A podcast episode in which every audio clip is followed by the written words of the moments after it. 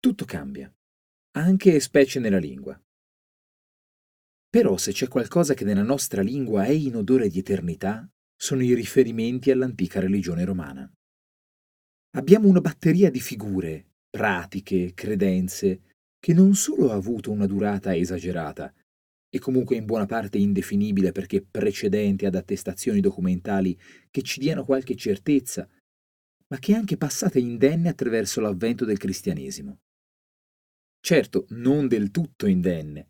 Le figure sacerdotali sono scomparse o mutate, le pratiche cambiate o spente, ma i nomi, le narrazioni, hanno una resistenza al cui confronto gli acquedotti e i ponti sono riccioli di panna montata.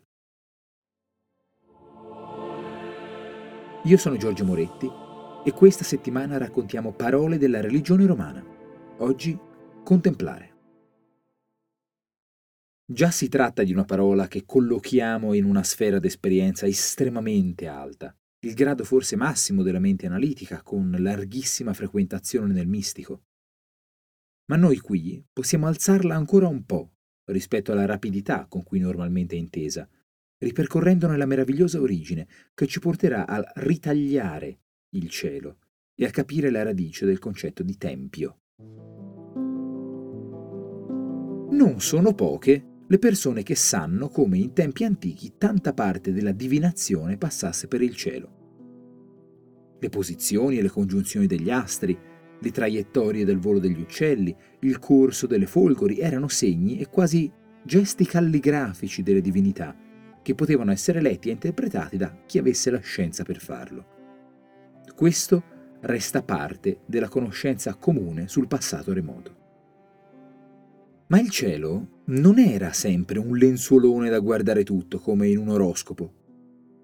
Per certi auspici era necessario tagliare il cielo, creando un foglio, una finestra che il sacerdote avrebbe osservato, in cui si sarebbe manifestato il messaggio divino.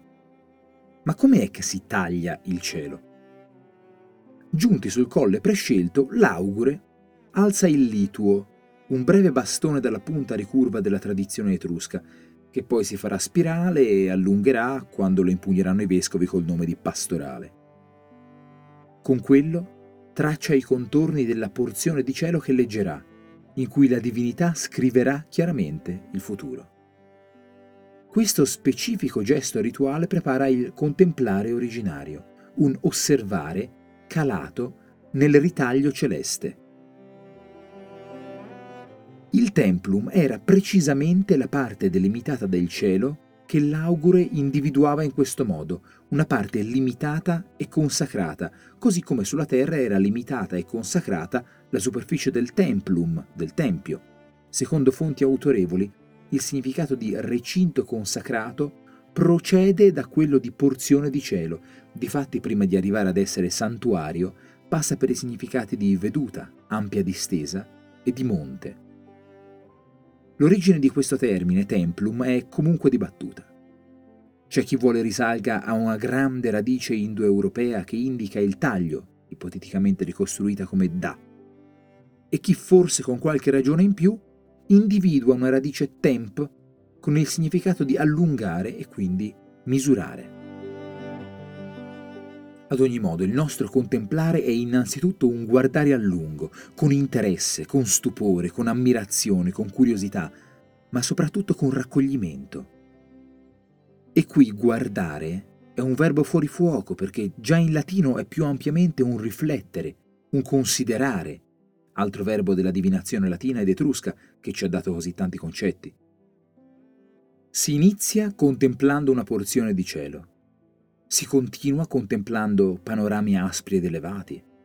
La caponata fumante della mamma. L'opera d'arte che abbiamo studiato a lungo e al cui cospetto siamo per la prima volta.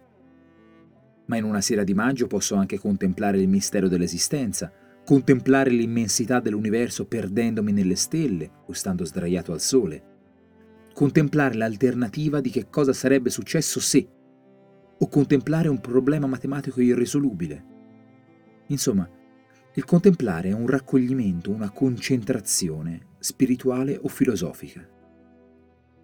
Fatto questo percorso straniante o estatico, Il contemplare si riscuote quando è un più semplice prevedere, prendere in esame, al modo in cui lo fanno regolamenti, leggi, progetti, stili di vita.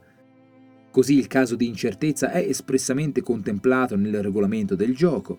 La norma non contempla il caso del cliente ma ne regola uno che si vuole dimostrare analogo. Contempliamo mete aggiuntive per il viaggio, mentre lo zio non contempla altri bicchieri se non i calici.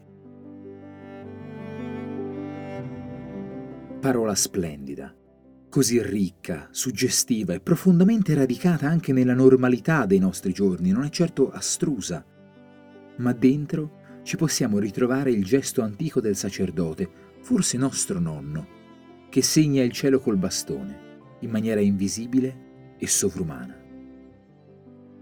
E quando non c'è nessuno in giro possiamo provare anche a rifare quel semplice gesto e vedere di nascosto l'effetto che fa. Vi lascio in contemplazione di questa parola.